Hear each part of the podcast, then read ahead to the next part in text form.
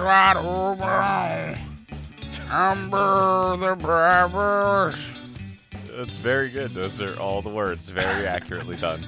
You know the sad part is I know the words. Do you? Bec- well, I have to. Like, how do you not? I would never would have known that you did based on It's- that. Well, look, here's the thing that bugs me. Why do I know those words? And then, like, you know, the 150 songs we do with the band, I know like 60% of the words. Yeah, I, I think that's a very you know, uh, can I replace the words to liberal Creed guess. with Arms Wide Open with, you, you know, s- one of the songs we do that I just don't know the words to? it would be nice. It would be. Or maybe we just start doing Creed with Arms Wide Open. maybe. Welcome in, everybody. Welcome in. This is Totem Talks, Season 4, Episode 10. and it's a doozy. Aren't they all doozies say the this least. season? I feel know, like I feel every like- episode this yeah. season we've been like, "Hey guys, we did it." Yeah, yeah. This that's the season uh, theme. I think. Yeah, Just like every preceding season has had a theme kind of evolve out of it. Season four is just the season of horrible disappointment. It's the season of attrition. We are we Yeah. it, it- we are just going through it, and uh, Right. today was no different. That is correct. I'll say we had a very interesting one. Before we get started on that, Nick, uh, I know that you guys won't notice a difference, but for Nick and I, this has been a little bit of a gap. We've been what two weeks know. off? or yeah, something like that. Yeah, we something something crazy, wacky, wild that we're not used to. We're used to recording every week, all. sometimes multiple times Yeah. a week. Right. You know, I just wanted to say I miss you. I miss your face. I, know, saw it haven't yesterday, but since I, last night. But yeah, yeah, we we have we had a gig last night, and it was it was fun. But it was. you know, I miss you. I miss seeing you on a tiny little screen. I agree. You know, it's or the best way to see each other. you know, of course.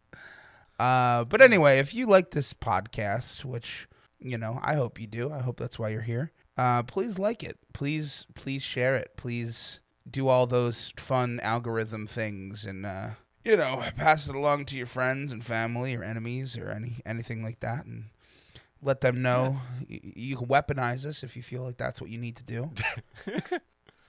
so, what, All what else do I have to say? I, I don't think I, don't know. have anything else. Probably. Yeah. Probably just get So started with who we're doing Let's today. just get into it. Yeah. yeah. Uh, so and so this yeah. week we uh, we're gonna kick things off with Creed, obviously, um, and then we're gonna get into Mandolin Orange slash Watch House, a group that Watch House now. changed names. Right. Most of their career, Mandolin Orange. Right. For the most recent album, they have changed to Watch House, uh, and then we're gonna wrap things up with Madonna. yes, and I'm I'm gonna be So, honest yeah. with you. I did consider like doing a Madonna song as the opening, and I was like, man, I'm just not. I'm not in that headspace to get my voice to that point. Because like right now, my voice is Mm-hmm. pretty close to Scott Stapp uh, naturally, based in like early morning recording post gig. sure. I'm like pretty much there already. Uh, I assume that's why I've never listened. I've I didn't listen to any interviews for Creed, so I'm just assuming this is what his speaking voice sounds like. I would like very much to believe that it does. Can you Now I never will Can seek you that out. imagine talking to a human being, and that's their speaking voice? That would be a true moment in my life. It would. It would.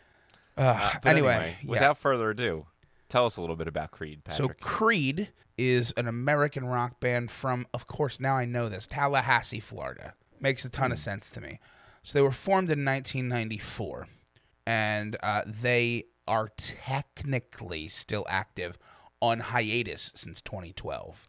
right. So they were active from 94 to 2004. Took five years off, 2009 to 2012, active again, and now on a hiatus for the last 10 years. So all but broken up, but you know, leaving the door open, I guess. And they released four albums, and we listened to three of them. And the three are My Own Prison, which came out in 1997. We followed that up with Human Clay from 1999, and then Full Circle from 2009. And That Nick, is correct. You're gonna go first. Sure. Okay. Uh, so it's a very grungy album. I'll start off by saying that. Yeah. Uh, specifically, the more metally end of grunge, and I felt quite a bit like the music here and I don't know if you'll agree, was influenced by Alice in Chains, probably more. so That's exactly what I was gonna say. I was gonna say they skew way more Alice in Chains than like Nirvana, for sure. if you Yeah, consider them um, the kind of the two ends of grunge. Exactly. Now, a big difference uh, is that Layne Staley and Jerry Cantrell are both phenomenal singers. and Scott Stapp, while I will say this, he's not a technically awful singer, but he is the most annoying singer of all time. His voice is just perpetually annoying the hell out of me. Like, I don't want to hear it anymore. Sure. Uh, I, yeah, I, I think annoying is a better word than bad for his voice. I get it. I get it completely. Um, I'll say this. He is all of the bad parts of Eddie Vedder's voice. Yeah, right, right. Like Eddie Vedder's voice has that similar cover to it and that Sure. similar kind of gritty like brrr. and bad diction. But Bad and diction. well Eddie Vedder has terrible diction. Yeah, we know that. Yeah. but like I feel like Scott Stapp doesn't have the caricatures in his voice, Mm-hmm. like the uniqueness, the things that, the, and and Yeah. the range that Eddie Vedder can elevate a song to. Like I, I think Eddie Vedder is a good singer.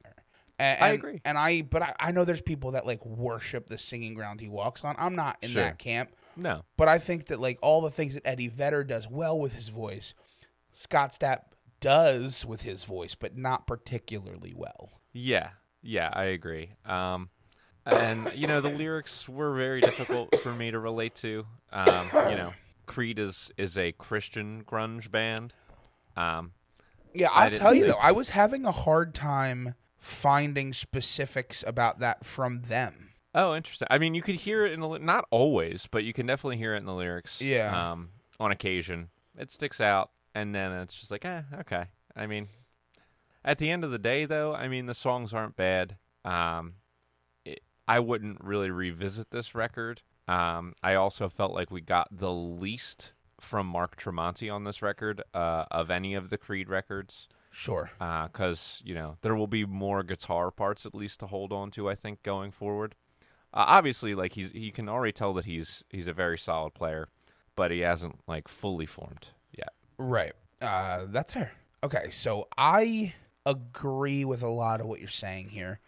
Uh, for me, I'm gonna I'm gonna spoiler alert. This is the best of the three albums for me because I feel like the the the things about Creed that maybe I've come to dislike start to really appear later. Uh, some of the kind of repetitiveness. Also, I think these songs weren't like kind of shoved down my throat growing up, or a lot of Creed stuff was. I'll tell you a really fun Creed story, uh, which I don't think I've ever told you this before, Nick. I don't think you've ever told me any kind of Creed stories. Okay, so this is fun one. perfect. Years of friendship, and you're finding something out brand new. When I was like, I want to say like 12, maybe 13, uh, I was hanging out with uh, my cousin, and we were listening to Radio Disney. Okay, and I called in for there was a contest or something they were doing, Okay. and I called in and got the answer right, and they were like, "You just missed it by like two seconds, but do you want to be on the radio?" Because they used to have like little quick call-in snippets. I was like, "Yeah, Okay. of course I want to be on the radio. Sure, I'm like a kid. This is great." I'm like, Right. "Okay, you're good. I- We want you to say, play us some Creed," and and that's what I did. So somewhere 10, 15 years ago, whatever, however many years ago it was, they were like, "I'm on Radio Disney." Asking for Creed. I like that you started with like I don't know, ten years ago and when then you were and 19. then was very quickly like, oh wait, no, I was like, oh no, that couldn't have been right. seventeen years ago. That's what it is. Oof. That's yeah, that's that's why I didn't say it, Nick. Now I feel old. Yeah. Sorry. Uh, but yeah, so that actually is a legitimate thing that happened. Great. So just Love it. throwing that right out there. Uh, Tens across the board. Let's move on to the next artist. Uh, but yeah, uh, honestly, this this album wasn't too bad for me. Um, I feel like the grungy, like the not post grunge, which is where they kind of move to, but actual grunge and like the heavier side of grunge fits their tone and Scott Stapp's voice in a better way. It's not great. I mean, am I am I gonna listen to this along with my other grunge music? Like, am I gonna put this in my playlist with Nirvana and Alice in Chains and early Pearl Jam or you know Soundgarden? No, they're not on that level to me. But this is the this is kind of the best that I think Creed is. Uh, so we'll move into Human Clay. And Human Clay, only a couple years later, uh, this is way more definitively a post grunge Absolutely. situation. Uh, and it's it's okay. I feel like that's I feel like that's where it kind of peaks though. It's okay. It's it's got, you know, some of those songs, the two songs, the two Creed songs, Higher The two and With ones, Arms yeah. Wide Open. The two Creed songs are both on this album. And uh, those are the two songs as well that really kind of catapult them into everyone referring to them as a Christian rock band more so than a lot of the other ones. Uh, and I did I did kind of glance at a couple articles where they have while they're all Christian, they're like we are not trying to be a Christian rock band. We're not setting out to be a Christian rock band. Uh, actually, the same uh, they're in the same article as Ed Roland of Collective Soul, uh, who is in a similar vein. They're all Christians, but they like everybody just assumes they're a Christian rock band, and they're like, nah, we're just we're not trying to be. Okay. Imagery wise, I could see that, you imagery know, wise, they are definitely kind of capitulating the quote unquote good word, Yeah, right. but they're not apparently trying to. Just want to make sure we're we're clear on Okay. on knowing that. However, this album is not great.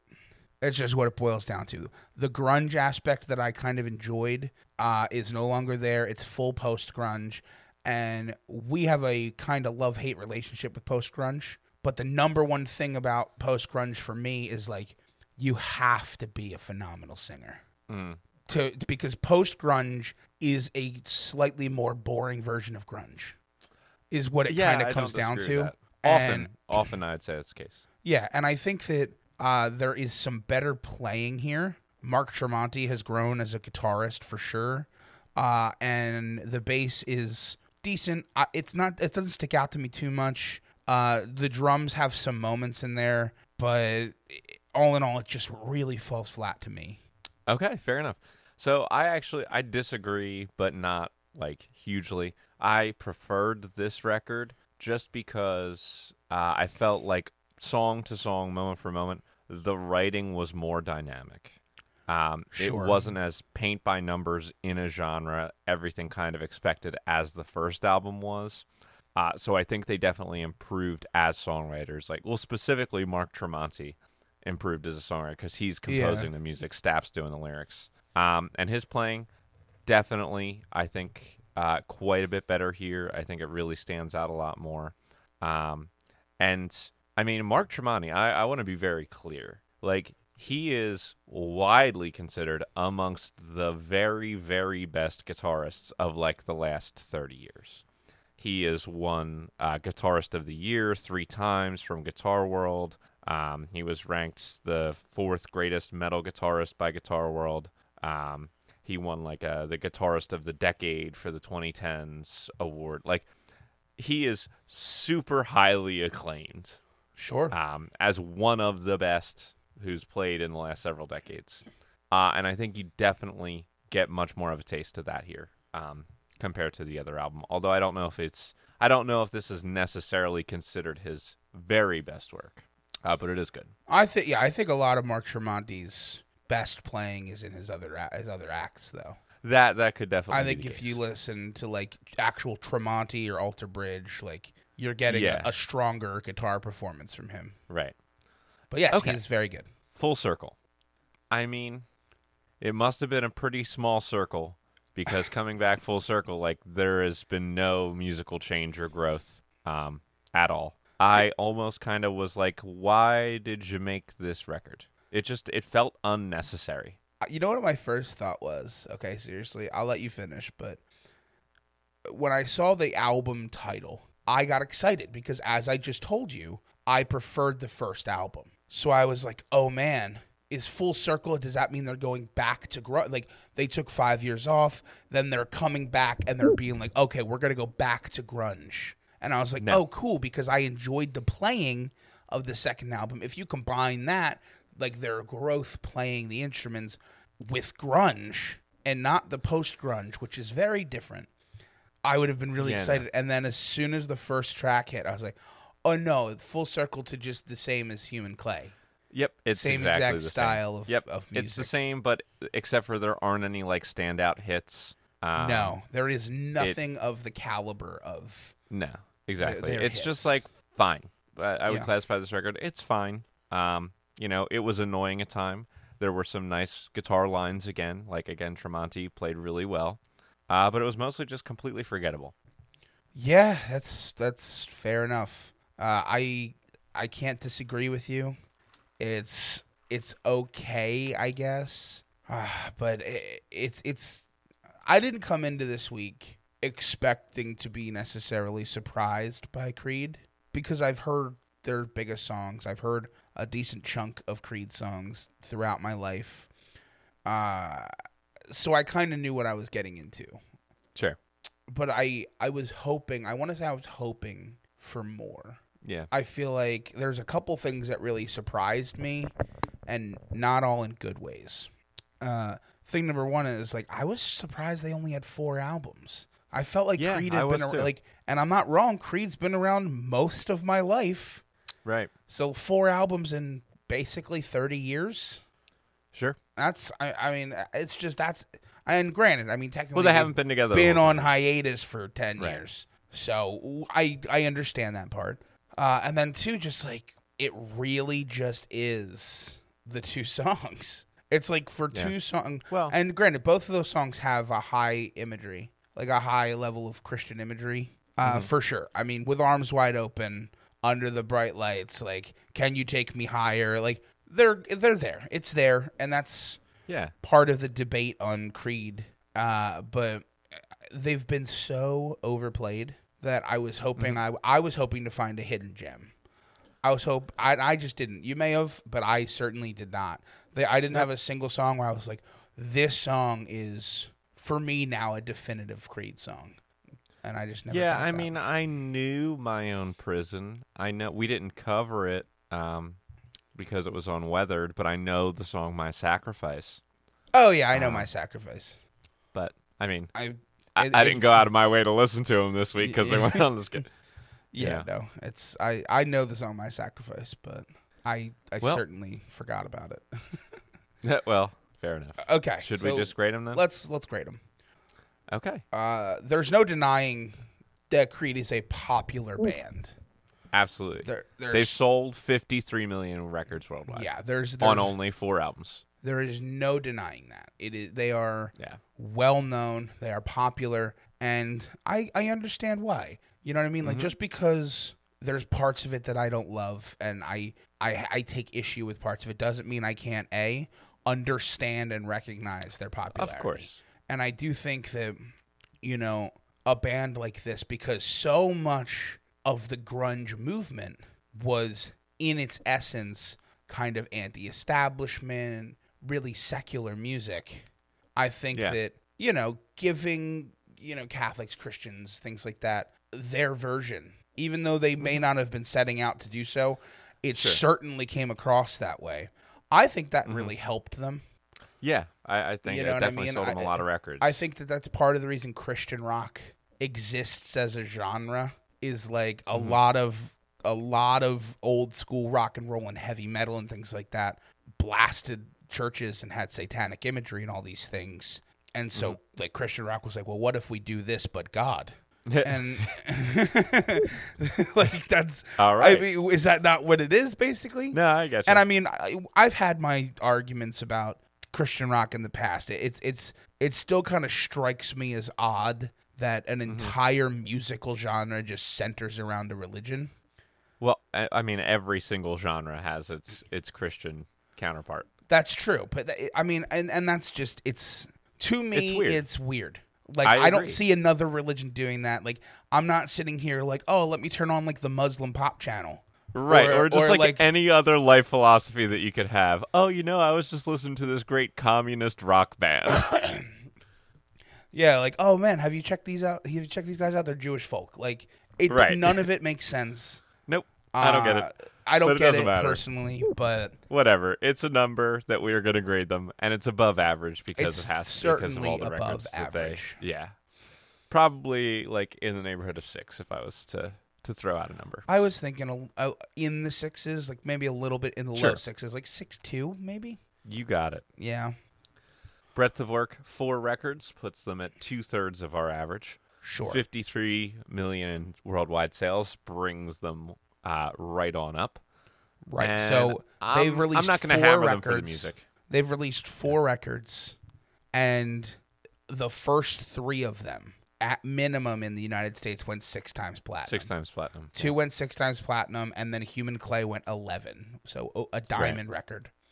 So it's a good score. Yeah. I mean, I know there's only four of them. Yeah, so it can't be It can't be too much higher than five, honestly, because we're gonna we're that would be giving them a couple of points for the f- record sales, like on record sales alone. I'm gonna be honest with you. I'm in the high fives at minimum then, because I'm not giving them anything for the music. I'm not. I'm not either. I'm not taking away. But if we're giving them about two thirds, let's say that they're about like in the low threes, where four records alone just Mm-hmm. stands. So pop, you're popping them up about two and a half points to get them I- into the higher half of the fives. I th- I personally like I think my threshold my and I we've kind of discussed this before. I know the law of diminishing returns. The mo- cetera, law of diminishing returns. My threshold for that to where it's like you are top tier echelon album sales is 50 million, and they're technically over that. Like they for me, like if you've sold 50 million records, I don't care if I like your music or not. You're doing something right.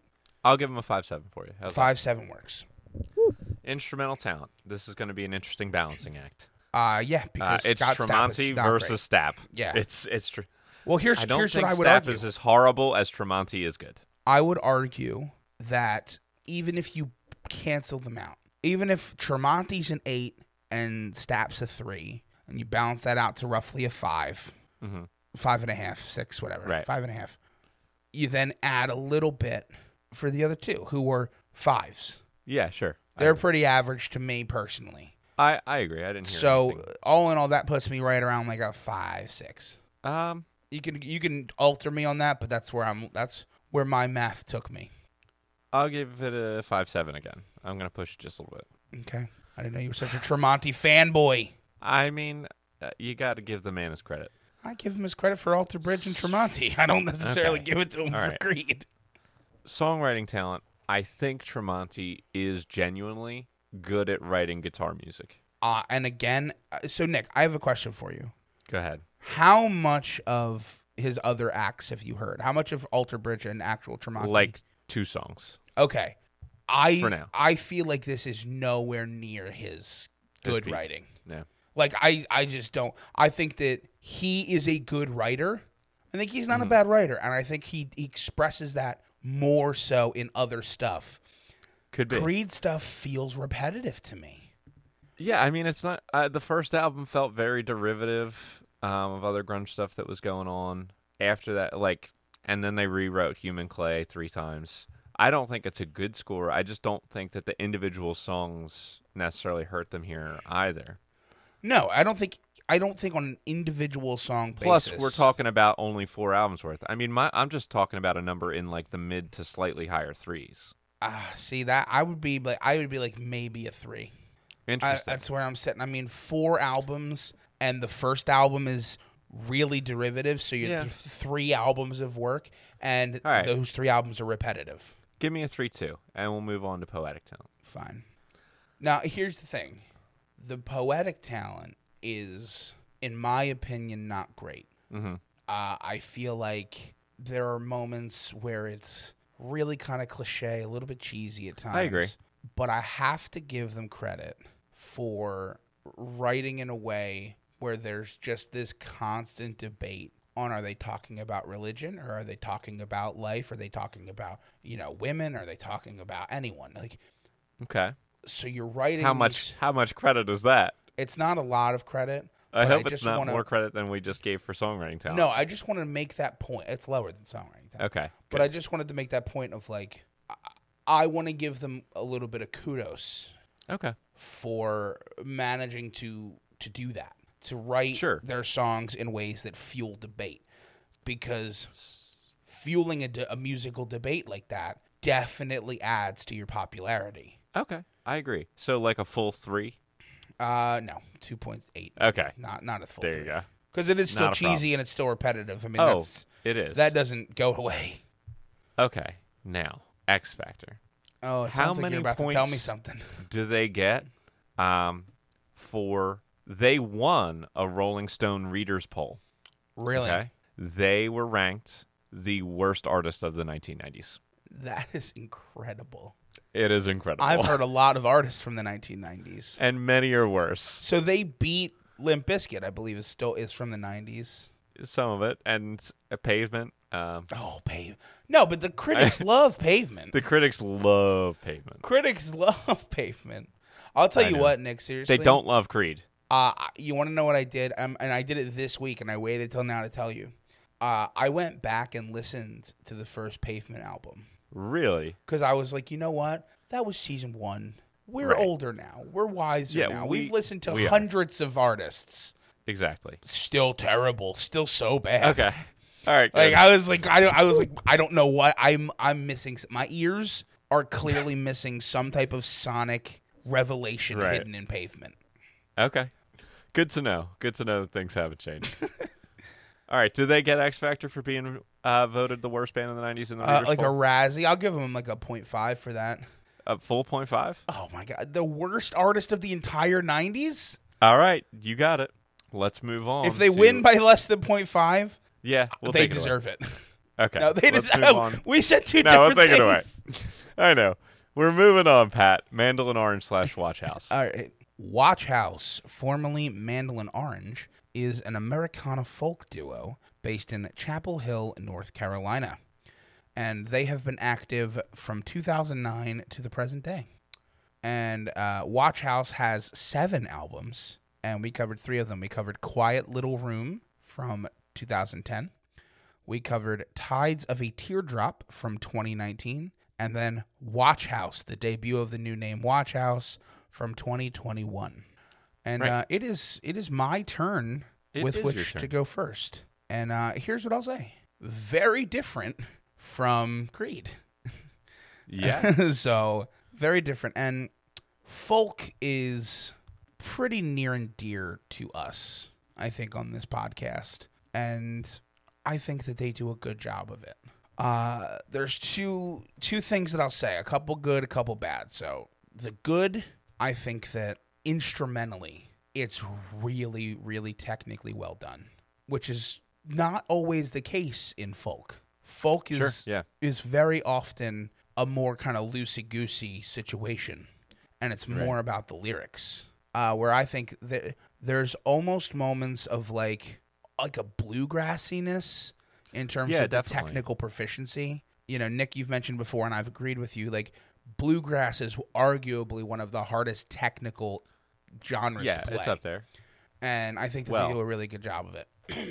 and harmonically, they both sound wonderful throughout. So it's it's a duo, and they take turns on the vocals, and then they harmonize together, and I think that's done really well. On the slightly negative side, uh, there's a high level of repetitiveness to me in similarity in song, which is kind of e- an easy trap to fall into in folk. And I think we've gotten really lucky that most of the folk artists we've done have not fallen into that trap. This is where I, I, they kind of start to do that a little bit. They're they're a little bit similar. Mm-hmm. And then two, I listened, you know, really, really closely here to the lyrics because one of my favorite things about folk is lyrical depth. Mm-hmm.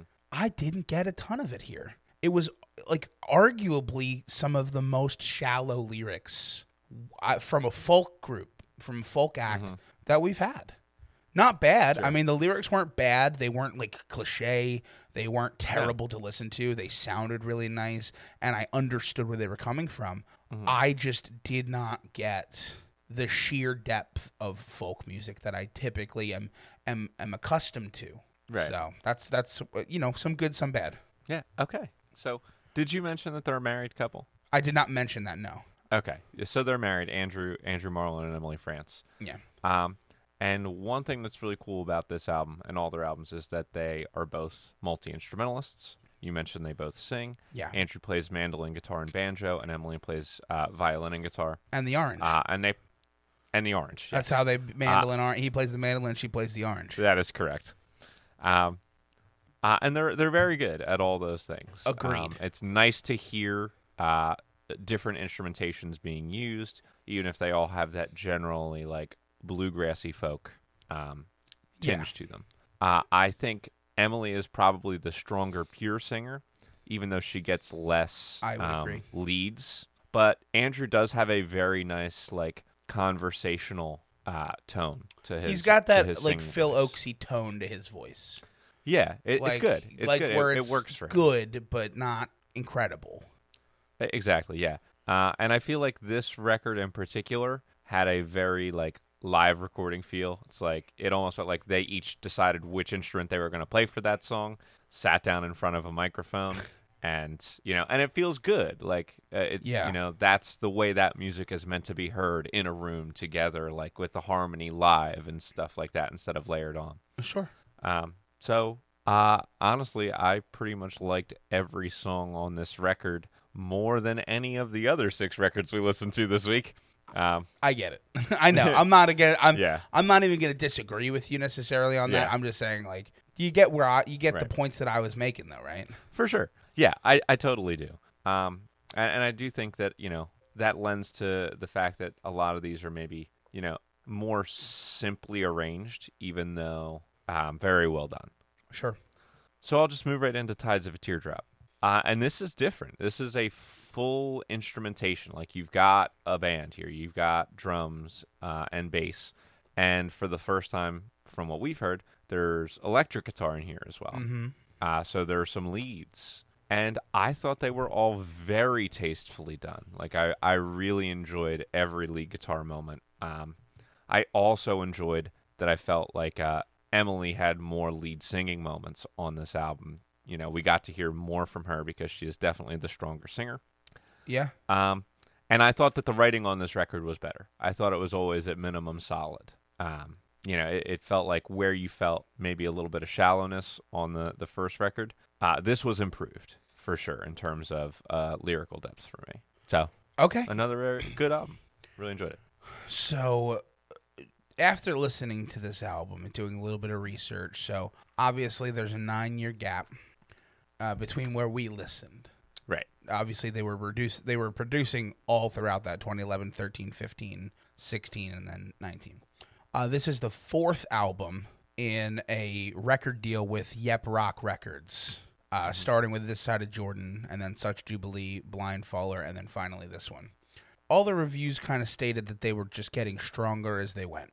Right. So uh, uh, that's what happened. I'm assuming this is a much stronger album, as you said. Uh, I I really enjoyed the the as you mentioned a, a great word you said tasteful uh, inclusion of the electric guitar. It did exactly what I wanted from the first album. It broke up the songs a little bit more. I think that these songs had less of a tendency of sameness. Sure. Um, I think that they were younger. They said they were like I, I, he, they were like twenty or something when the first. I'll be honest with you. They don't have a ton of wiki information, No, so it's tough. You have to do a little digging around to find yeah. stuff. But so they were young when the first album came out. It can lend itself to some samey qualities for sure, and I think that they've grown and broken that up since. I think lyrically, yes, there's some stuff here that's stronger. I they use a lot of imagery.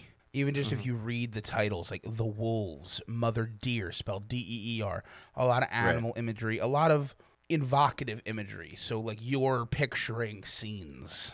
You're not mm-hmm. necessarily just listening and like relating it to other things. You're actually like picturing the scene, Sure. which I really enjoy. Uh, so yeah, this album is spoiler alert, my favorite one we listened to this week. Yeah. That's so I really enjoyed this one. Uh, if if I'm adding any of these nine albums to any type of playlist or favorites list, it's Tides of a Teardrop. Yeah, I would agree. Uh, so I'm gonna move on to Watch House. So first off, uh, this album came out in 2021 uh, during uh, the COVID situation, the panorama. Uh, Marlin produced two instrumental albums without Frantz. You're right. Right. And then they announced that they were changing their name to Watch House from Mandolin Orange. Uh, so basically, said Marlin came out and said, Mandolin Orange was born out of my 21 year old mind. The name is not what I strive for when I write, and Watch House reflects the true intentions of the band. I respect it. You, Sure. it's your band.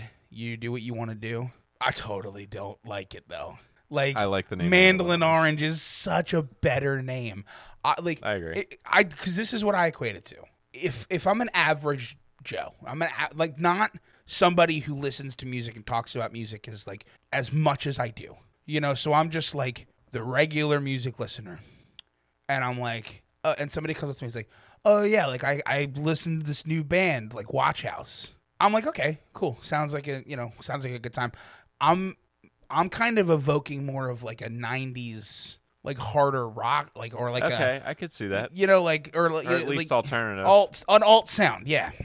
But if they come up and, and they're like, "Yo, I I found this new group, Mandolin Orange, that you need to check check out," I'm in, immediately like, "What are they about?" I have no idea. Mandolin, I would assume. Right, but I like, what is that? I mean, that's a weird that's a weird name. It it creates a conversation. It's an interesting name that creates a conversation, and I feel like Watch House doesn't necessarily do that. Sure. Um, and also, I think you change your name for a couple reasons. You change your name when you change your identity. Like that's just the way that it boils down musically. Uh, a lot of times we've seen artists, uh, like there's lists. There's so many lists of like famous artists who have changed their name and then became famous. And it's like, yeah, they mm-hmm. also changed the genre of music they did. Like it, it's it kind of coincides. They change who they are. They change their lineup. They didn't change anything. Like Right. Watch House as an album is very similar to previous Mandolin Orange work. I would say they maybe stray a little bit less into the bluegrass folk range and more into like like singer songwriter folk, like kind of Okay. a little more modern popish at times. But I definitely don't think it's enough of a genre swing where I'm like, oh, this is definitely a new identity to this band. Right. So you know what? I th- I feel like it's maybe just a name change to inspire their own writing. Like instead of writing from a place of Mandolin Orange, they're writing from a place of Watch House, and mm-hmm. maybe that is what they needed to get their creative juices flowing. Sure. So like, and of course, I respect that wholeheartedly. Yeah. You know, I know, I know. When we first started writing originals, we really toyed around with the idea of changing the name of our band Sure. just to see if like is low totem like the name we want to write under is that the name we Right. mentally agree with and i i think we settled that debate Right. By changing st- the name. i still fully support the fact that we should have been patio and the daddios And I still think we should have been Sunny Jim in the socks. but that's all right. uh we should we should change we should ju- we should just be patio in the socks just Okay. You know, sunny jim and the is key. daddios um All right. but- do you have anything to say about the music? Or are you done? Uh, I said musically, it's it shifts those Okay. those directions. And I, here's the thing: you're not going to find bad instrumentation, bad No. playing, bad harmony. You're not going to find that with Watch House, Mandolin Orange, any like they do those things very technically well. Mm-hmm. Uh, This album is kind of in between the first two for me. I don't get that Okay. sameness. I don't get that. I don't get that like repetitiveness. It was much more experimental Yes. uh, than their other records. Uh, but I, I, I also don't get the just extreme proficiency and dynamic of Tides of a Teardrop. Sure. Okay. Uh, and I mean, I think I've said my main point uh, already. I felt like this album was different in its experimentation, Sure. in having more longer instrumental sections, uh, which I think were really well done. But it is mostly very similar to their other work in a good way. Um, that in that it was musically strong, really enjoyable. At the end of the day, I mean, this group was hands down um, the most pleasant listening from beginning to end for me this week. Yeah. No spoilers. I mean, very much spoilers. Uh, no spoilers. All right, Uh, let's let's let's grade grade 'em. them. Well, This is a low. This is bad. this is not this is not their their shining hour. Here. This is like, I'm gonna be I'm gonna be very honest with you, our audience. Mhm. Mandolin Orange is about to not do well in this part of the of the episode. That's correct. Um, But this is one of those. but a very lovely group. Yeah, this is one of those groups. We've done this before. We'll do it again. Of Mm-hmm. like, go listen to them. Yep. Like, they don't have sales. They don't have popularity. They don't have anything that's going to catapult them in these categories. Right. But they're a very enjoyable listen. We've done this before Yeah. with Fox. Was another one where we were like, Yep. go listen to that Fox album. Like, go listen to both Mandolin Orange and Watch House. You know, I think you'll really enjoy it. Obviously, if you are listening to this episode, I would hope you've already listened to some of this stuff That's true. because on our website, lowtotemband.com slash totem talks, it has the albums that we're listening to. You can listen Well along with us. So uh, Uh, hopefully you've already listened to these and, and you're right. like, Pat, shut up. We already did it. We already are, are good at that. Right. Good. Uh, I mean, I don't know what to even say other than they've performed at a lot of festivals. Like Yeah, they I play mean, they're in the City Limits, circuit. Mm-hmm. South by Southwest, Newport Folk Festival, um, you know, stuff like that. They were featured on CBS this morning in 2019. Okay. I, I, okay, I, I, can give them 0.5. really. That would be that's the most generous I could be. That is way more generous than I was I, thinking. I think that I think we both have a blind spot for the festival circuit, and they did Fair perform in te- on television. Great. I am happy for them. I'm Breadth yeah, work That's where I'm at. Uh, so seven records. Seven records. We're not going to see sales stuff, but we are going to get some quality, I think. Yeah. So no sales. Right. Uh, so at the end of the day, this number is above five for seven records by a little bit, and Mm-hmm. then goes closer to like five and a half because they're good. They're good re- records. I would say here's the one thing though. I know we're not adding any points for no sales. It hurts me a little bit that for the most part they were not even charting. Like eh, they start to chart on their fourth Right. album. So right. as they're the working with Yep Roc. charts and the Heat Seekers and stuff like that. Yeah, because the well, the first two albums are completely independent. Mandolin Orange, Yeah, Mandolin exactly. Orange LLC. They signed with Right. Yep Roc. The first album still no charting, and then the second album, third album, and fourth album start to kind of get that. Uh, they do. Yeah, get I mean, I think you just get a very folk. yeah, you get a very slow build if you're a group like this. right. like but I also think I think you also get to literally see in Mandolin Orange's sales what marketing through a record label does for you. So I don't know if that's necessarily indicative of Mandolin Orange or Watch House, or if that's more indicative of I have a record label pushing out my music. Mm, It's gonna hit these things. sure. So like I almost would give them like a five four. I I would Okay. take away a point one for the fact that like nothing's charting. I love the music. Okay. Yeah. Instrumental talent. It's good. It's really good. It's good. It's, It's- a good score for them. Yeah, it's this is a high score. This is probably their highest score. I would say it, Uh, it it- must be like they they are both very technically proficient musicians, on multiple both good instruments. Mm-hmm. singers, both multi instrumentalists. Uh, Yeah, I, I'd, I agree. This is good. I'd be willing here, I think, to give them like in the sevens. Really? Okay. I I really enjoyed. I, I'd have. I really enjoyed the playing. I would sneak in there, ma- maybe. yeah. Oh, I meant Probably like not too high. I meant a seven. Okay. Yeah, seven I, it is. I Yeah. meant in in the sevens of like a seven point zero. like literally just seven. Yeah. Okay.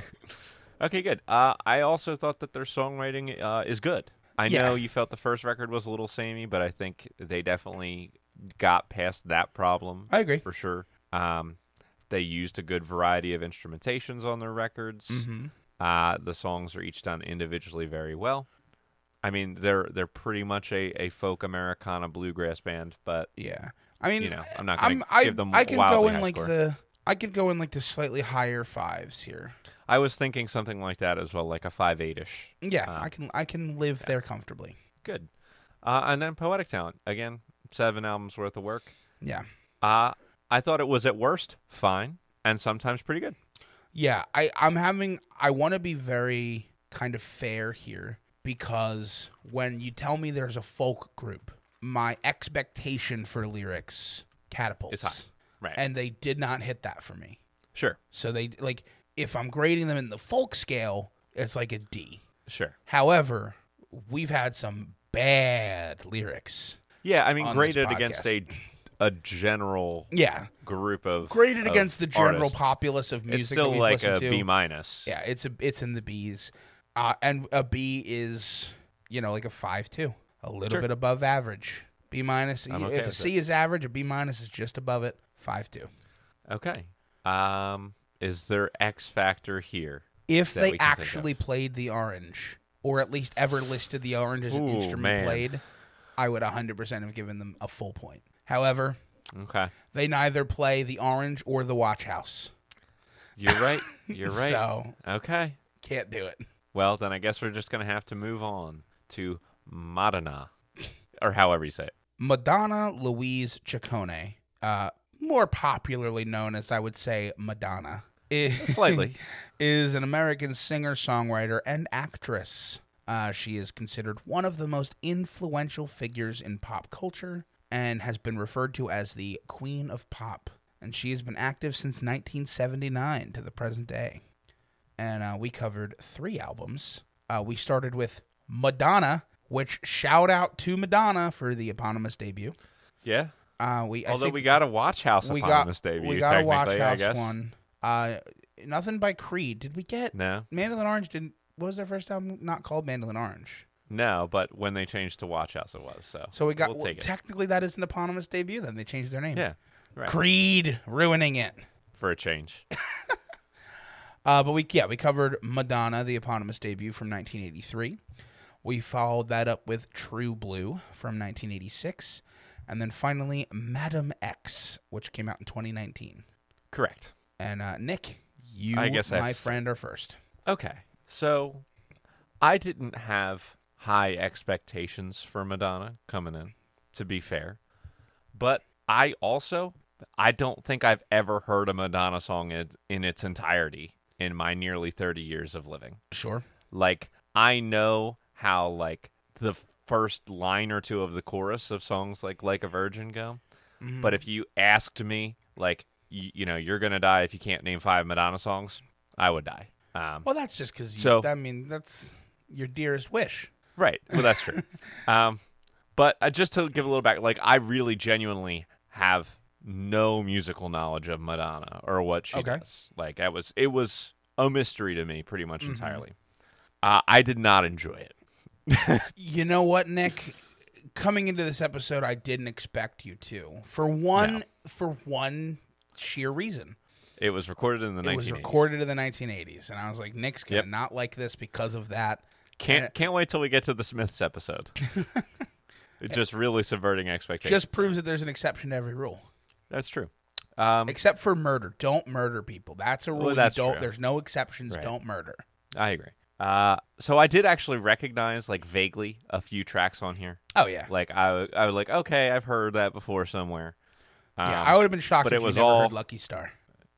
I, I don't. Yeah, I think that that was one I recognized. Um, but it's all '80s dance pop. I mean, it was. It's not the worst, most vacuous dance pop we've ever heard on the show. High praise. It's also still like bad and vacuous dance pop. I mean, I would never listen to any of these songs again. Um, I just, I just don't enjoy it. I, I just can't really see the use of any of these songs outside of a dance club in 1983.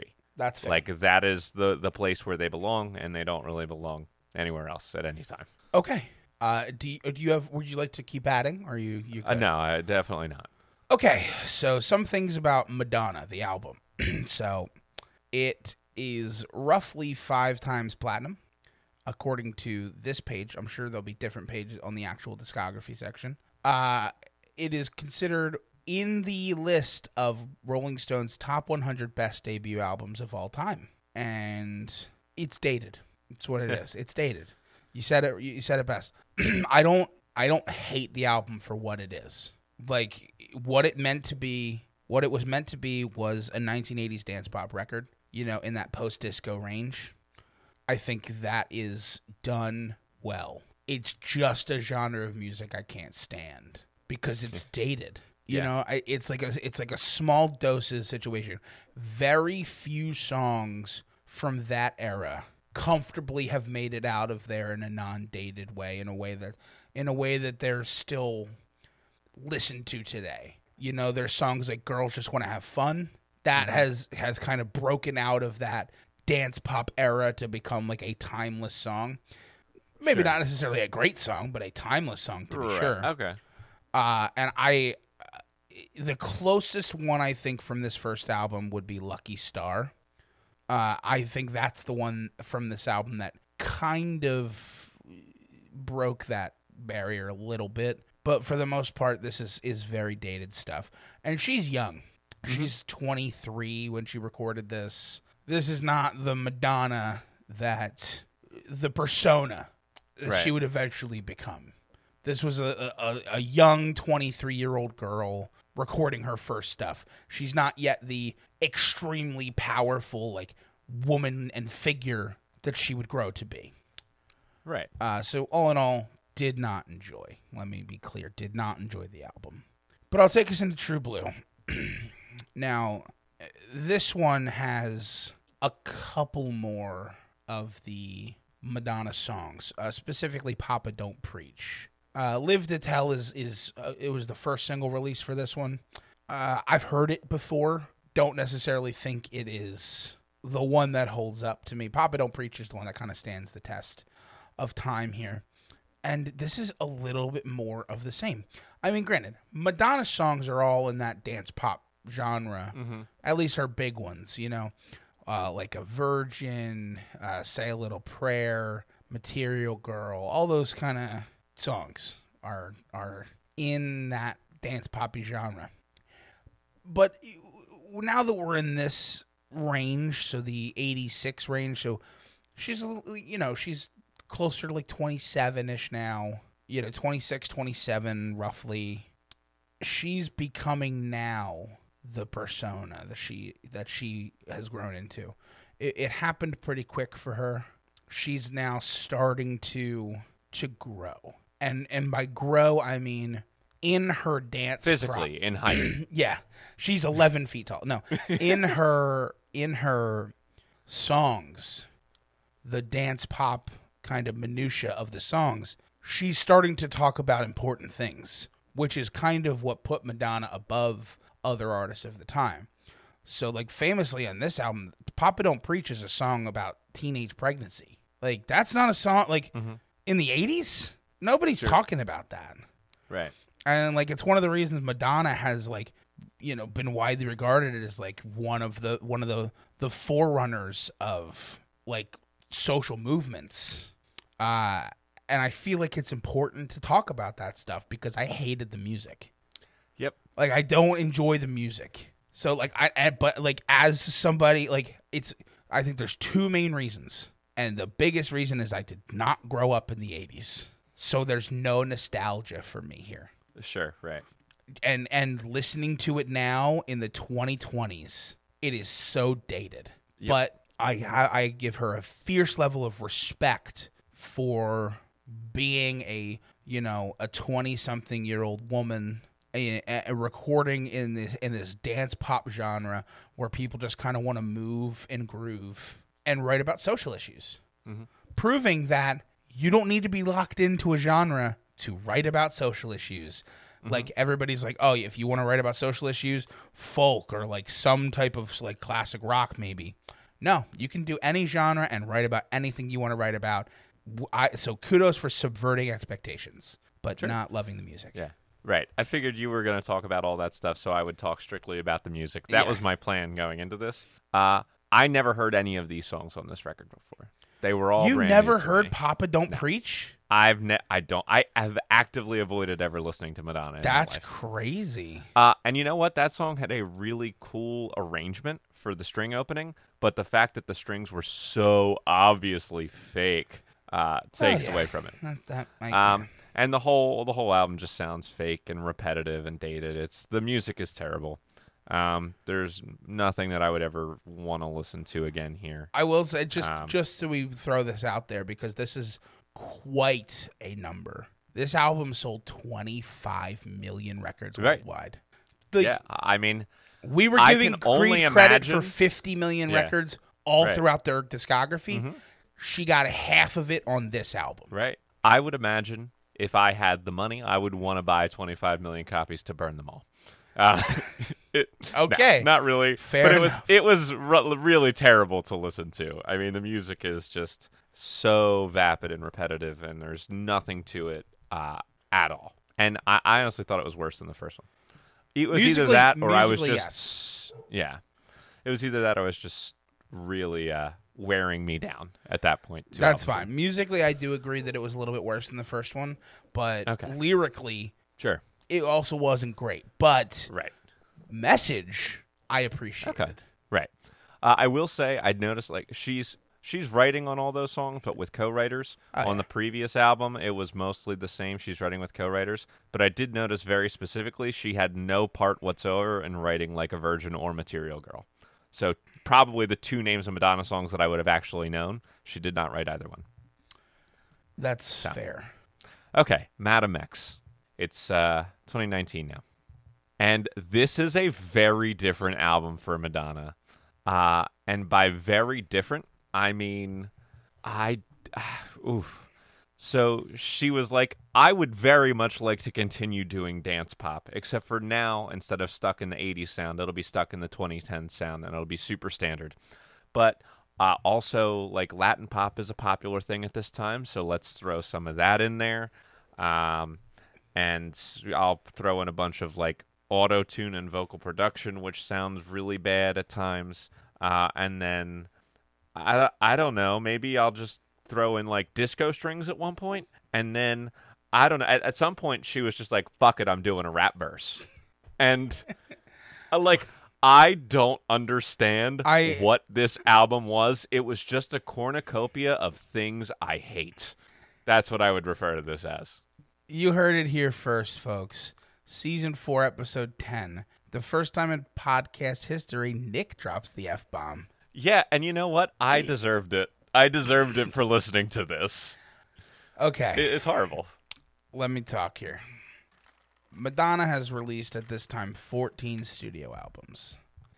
Madame X was her ninth number one album in the United States. So, well over 50% of her albums just are number one in the United States when they come out. That's just a thing. Now, at, cer- at a certain point, it boils down to it's Madonna, and you listen and buy Madonna music because you are a Madonna fan, as hundreds of millions of people are around the world, apparently. Right? Uh, I think that when you have an album that is a conglomeration like this, there's two reasons for it. Reason number one, as Nick has kind of posited, you're you're grasping at current popular trends and throwing them all together into like an amalgamation of music to release. Option number two, which I think is at least partially responsible for this one, is you just you just don't care about album structure and just make an album of music that you like. And I think knowing kind of what I know about Madonna, she, you know, she has typically in her career been interested in like the Latin influences and like the world music. And I think part of that is now she's just making music. I mean, Madonna has nothing left to prove to anyone musically, so I think she's just making music that she either wants to work with certain people or kind of enjoys parts of it. True. Although Uh, I would like to see her prove that she can write one song that I don't hate. Impossible. That's where I'm at. Impossible. Impossible. she she is your kryptonite. She truly is. Uh, but I will say, like, that being said, of like giving her kind of the benefit of the doubt in some aspects, yeah, a lot of it's what Nick said. A lot of it, I mean, I can't see a world where like Madonna's like, oh yeah, I want trap music in my album. I really enjoy trap music. Like, no, I feel like it's her team was like, let's let's make this happen.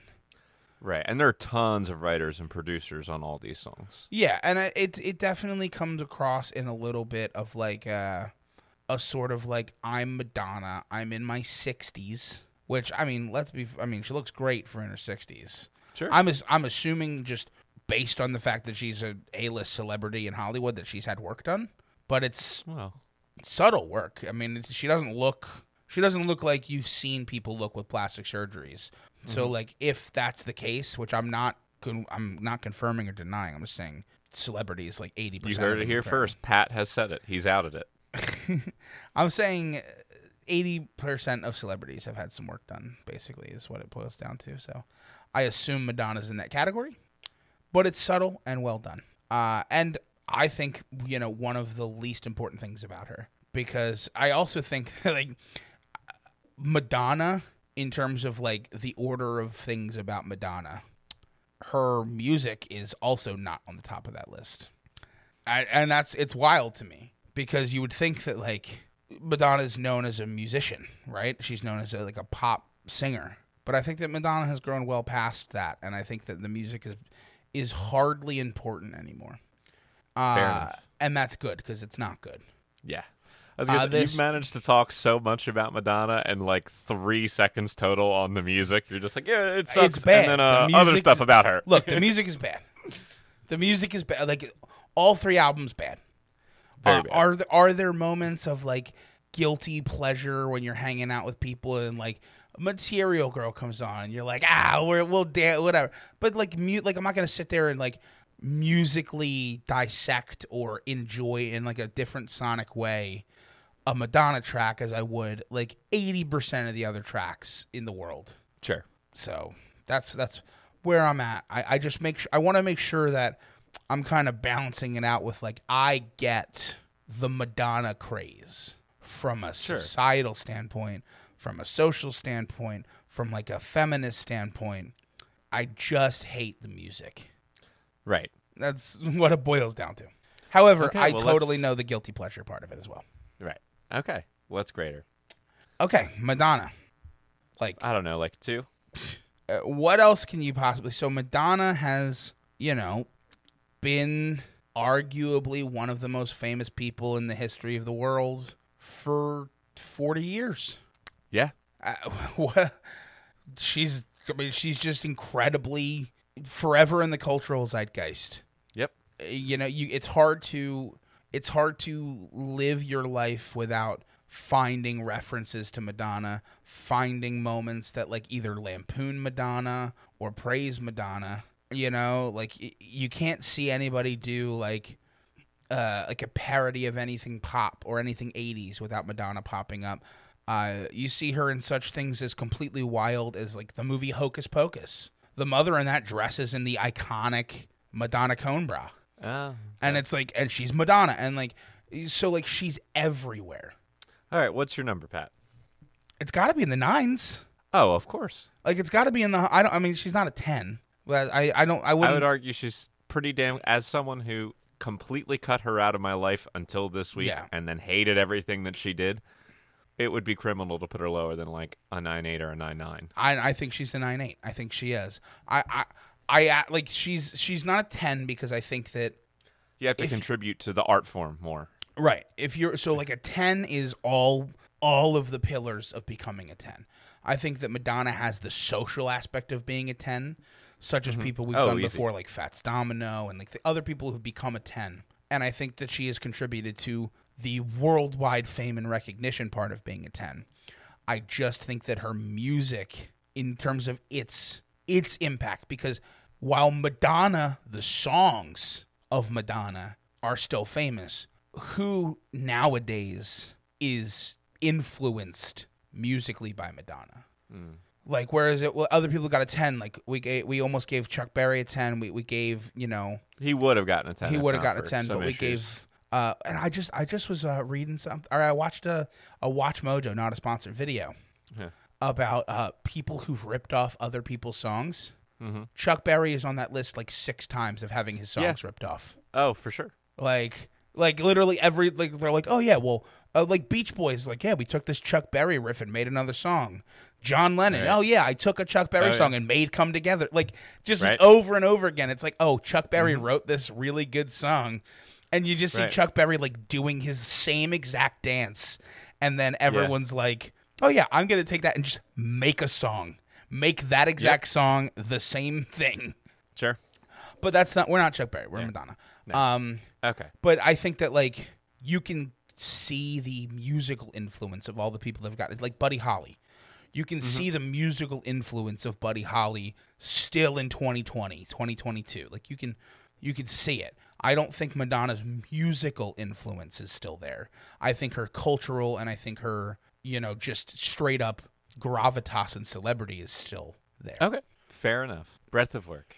14 records, immense sales. Immense She's sales. up there amongst the highest recording artists of all time. Yeah. In the same category as like Elton John and Led Zeppelin and Pink Floyd, like Yeah. way, way, way up. Uh, in the estimates as high as like 275 or even 300 million, possibly. Um, I, you know what? I'm reading this. She did have a couple albums that only went platinum. I'm giving her a one. Yeah, I mean, and honestly, uh, uh, as we've moved mean- further, but here's the thing that like is surprising to me: to find the Madonna album that stopped going platinum, you Mm-hmm. have to go to 2008. So all the way from the 80s until 2005, every album went at least platinum, and most of them went multi-platinum. Yeah, I mean that's gotta that's gotta help. The numbers gotta be Like, really high over 20 of all years where every album you've come out with is platinum or multi-platinum. Yeah, it's And, like- essentially a game of she's one of the highest selling artists of all time. That's gonna catapult her score way up into the 9s Mm-hmm. How much am I allowed to take away for 14 albums of hot garbage? I mean, it's still gonna be in the nines Here, yeah. Here's because what I'll of say. how many sales, but it's so bad, Pat. It's so bad. Here's what I'll say. Okay, 14 albums is double the average, more than double the average. Obviously, it's six, but hmm sales wise, it is consistently astronomical. Yep. Like it is a hugely sustained stretch of over 20 years of just multi platinum albums. And it's not just one or two, it's one, two, three, four. Yep. Like it's it's so many of them. You're right. Even though the even though we both despise the music of it, hmm I don't think we can give her less than like a 9.4. Okay. I don't think we can. I will give her a 9.3. because here's what I'll tell you right now, Nick, I'm I'm going to be honest with you. Okay. I'm taking away 0.6 for how bad the music is because this is as close to a 10 as I could see. That's mean- such a huge, Well, even long- with diminishing returns, it's still like half of the Beatles album sales. You know what Yeah, I mean? Yeah, it's so half like I still see there's like Sure, there's space. it's half to- of the Beatles album sales for sure, but the Beatles were 10 years, right? Mm-hmm. So the Beatles were 10 years. They released their albums and pieced out to other Which were all great. Which were all great. I'm not taking that away at all.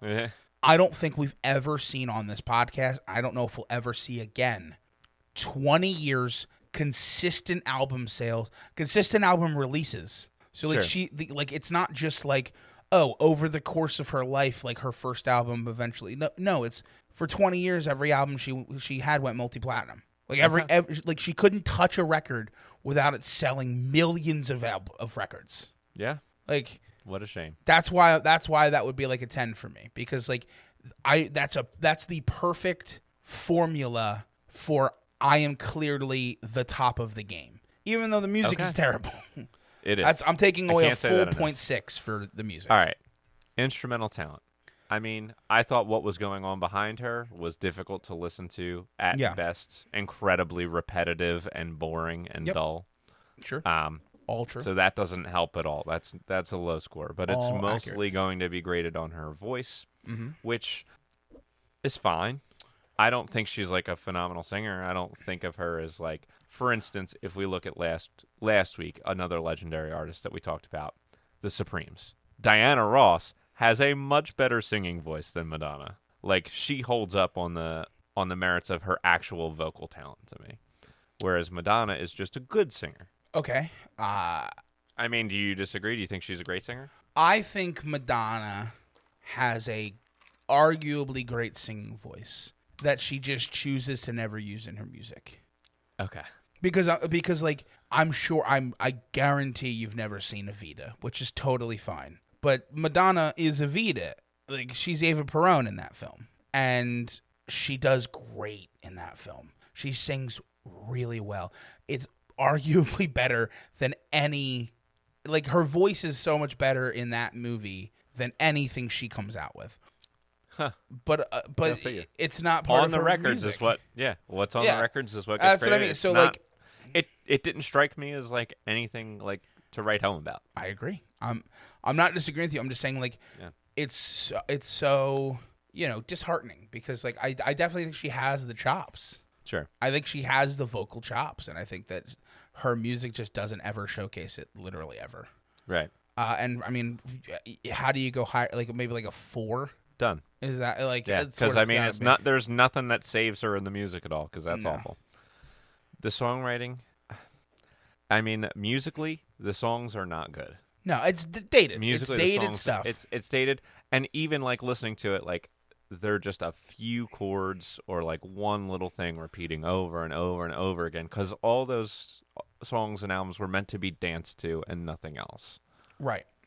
So there's nothing interesting go. It's not like stuff was sticking out to me like, well, you know, it's boring, but th- that line was really great, or you know that a horn mm-hmm. section came in and did this really cool. There was nothing for me to hang on to there.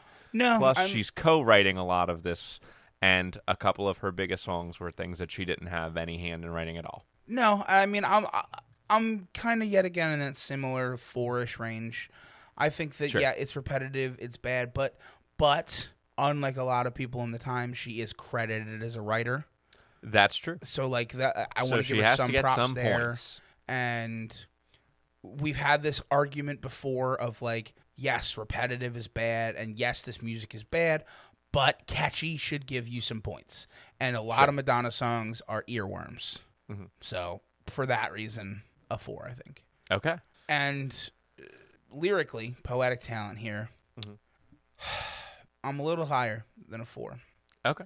I'm I'm closer to that five range. And here's the thing: lyrically, it's not great, No. but I give her points here for two main reasons. Trying to do say something. She's sa- she's having messages. She's talking about societal issues in dance pop. She her, the Sure. genre of music with, that made her popular and that she in turn made popular. She used to to say important things in a time when you know it was much harder to say important things, especially as a, you know a female pop singer in the 80s. Like it's hard to find like it's hard to find another female pop singer in the 80s that was able to get messages across. Sure. You know, not I'm sure not for lack of trying. Like Mm. obviously I don't think that nobody had anything to say. I'm sure, Sure. a lot of people had things to say, but kudos to Madonna for saying for being able to and managing to say them. Right. So for that reason, I am elevating the below average score to a 5. Sure. You got it. Uh, there is X Factor. Yeah. There's X Factor. Literally, Yeah. she is Madame X Factor. That's a great point. I It's mean, just it's just a matter of what what constitutes even like she's ranked as the she's greatest the woman in music. oh, okay. by The highest grossing tourist tour uh, touring artist of all time. Yeah, she's in list. She's in the greatest artist of all time and greatest songwriters of all time, according to Rolling Stone. She's in Right. the Rock and Roll Hall of Fame, which we didn't even mention. We we didn't even have to mention that in her cultural impact. Like Sure. Yeah. Like- right. I didn't think it was necessary. Which I think just I says a lot about Madonna as a person. Like Sure. typically for these artists, like it's one of the first things we say is like, well, this is why we're thresholding them in Right. the cultural. Like it's like, yeah, you don't even. She doesn't even have to be. yeah. Uh, I mean, she holds the record uh, for most number one singles by a female artist in Australia, Canada, Right. Italy, Spain, and the UK. Yep. So, like, you know, those are a lot of places. I agree. And she's very charitable. yes, that is true. Involved That in a true. lot of charities. Uh, also, I mean, she was really good in a league of her own and Evita. I don't know if that's X Factor. I've never seen either of those, so what? There's no crying I know at that doesn't baseball, surprise me. Nick. I've heard the phrase. Uh, You're you're wild to me. Uh, yeah, I'm gonna go ahead and take a quick look through. Yep, never seen any movies that she's ever been in. I I'm of course not. Why? Why would you be surprised? Uh, so uh, what number do we lean? All of those I don't different know. It's several is- points. It's, It's several, several points. I don't know if it's a full five. Then it's probably four. It's. I think it might be a four. I, I and think then I, would think have a scores four works. if that's the case. Uh, and yeah, let's let's score it up, big boy. All right. Well, it. I'll tell you. Last place this week, Patrick, was decided by point two. You loser. And uh, losing this week was the only artist that managed to write a good song. Watchhouse slash Mandolin Orange. uh, Wow. with a 23.9. a very respectable store because no one's ever heard of them. Yeah. And I also definitely just said the word respectable instead of respectable. yeah, that's, that's fine. Every one of their songs was better than the other six albums combined. I cannot stress that enough. yeah. And then by default, winning this week. That's us. You loser. That's that's how you felt, with Nick. the three worst albums I've ever heard uh, is Madonna. Winner, winner, chicken dinner. Madonna won, of course. I mean, I really wanted you to just leave the loser drop for for her. I knew you'd get a kick out of that. Yeah, she got a thirty-six point two. Um, Okay. yep. Uh, don't listen to the music though. No, And listen. Respect second place- Madonna as a person, and just don't listen to the Exactly. music. Absolutely. In second place was Creed with a twenty-four point one, just barely edging out Watchhouse. I'll take second place. yeah. Oh man, Nick, Well we did done. it. We got through it. we did it. I'm we got proud of you, it. man. I'm so proud of you. I know this was a tough one for you. It and I know it just gets tougher as we go. It always does. Uh, I see. I see light uh, at the end of the tunnel somewhere. Uh, next week, though, we will be covering Judas Priest. So Yes, to find will. out how on earth we're going to feel about that, please tune back in. Absolutely, positively. Uh, but uh, thank you so much for tuning into this episode. Hopefully you enjoyed it. Hopefully you are checking out our year in music series that we're also releasing. Yes. Uh, so that's coming out. I think we made it the last Thursday On each month, Thursdays, just, just yeah. because, yeah, uh, just because that's when we've ended up recording it and releasing it, and uh, yeah, hopefully you're enjoying that. Basically, I'll give you a quick rundown of it, just in case you may have seen it and are like, eh, whatever. Uh, we're going month by month, so we're it's a monthly cycle, releasing on the last Thursday, and each month we're taking a look at the year 1967 as it pertains to music. Uh, Nick has done a lot of research on this. This is kind of his brainchild here Yeah. and uh, he he said that you know 1967 was one of the most interesting years in music and so we just kind of talk about it a little bit i'm Yeah. with you in this i don't do any of the research here and i just get to listen to nick tell me fun stuff Right. uh, but it's a shorter one so you know these these Yeah, very episodes, episodes. like this episode is is gonna roughly be like an hour and 20 minutes i think once we're done it uh, those are closer to like a little less than a half hour Yeah. a much more manageable bite-sized pieces. Uh, so if that's something you're interested in, uh, please check it out. And uh, other than that, I'm going to play the outro. I'm going to remember to push that button this time. And uh, I want to thank you all once again for tuning in. Uh, hopefully, we uh, we see y'all again next week. Uh, have a happy, healthy week, and uh, most importantly, I want y'all to sit back and have a great day.